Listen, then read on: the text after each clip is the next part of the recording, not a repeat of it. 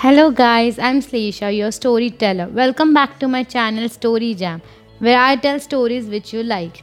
Today's jamming session is about 100 gold coins and Birbal. So let's start our story. The wisdom of Birbal was uncomparable during the time of Emperor Akbar, but Akbar's brother in law was extremely jealous of him.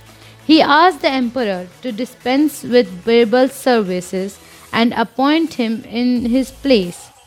He gave ample assurance that he would prove to be more efficient and capable than Birbal.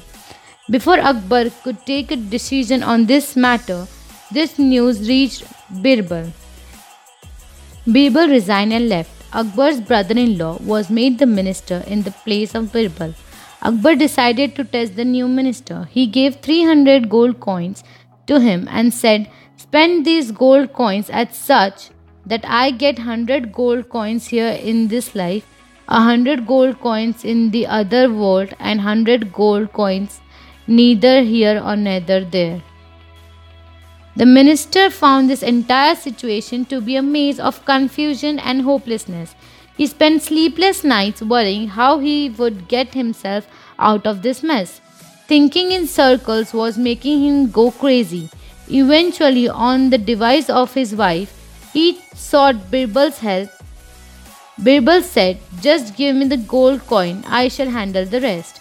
Birbal walked the streets of the city holding the bag of gold coins in his hand. He noticed a rich merchant celebrating his son's wedding.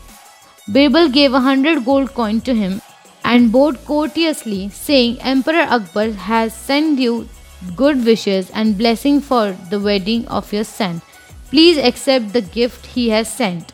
The merchant felt honored that the king had sent a special messenger with such a precious gift. He honored Birbal and gave him a large number of expensive gifts and bag of gold coins as a return gift for the king. Next, Birbal went to the area of the city where the poor people lived. He bought food and clothes in exchange of a hundred gold coins and distributed them in the name of the emperor. When he came back to the town, he organized a concert of music and dance. He spent a hundred gold coins on it.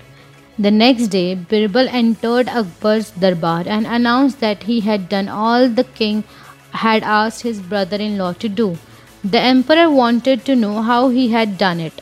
Birbal repeated the sequence of all the events and then said, The money I gave to the merchant for the wedding of his son, you have got back while on this earth. The money I spent on buying food and clothing for the poor, you will get it in the other world. The money I spent on the musical concert, you will get neither here or nor there. Akbar brother-in-law understood his mistake and resigned. Birbal got his place back. That's it for today's story. I hope you like it. Stay tuned for more stories.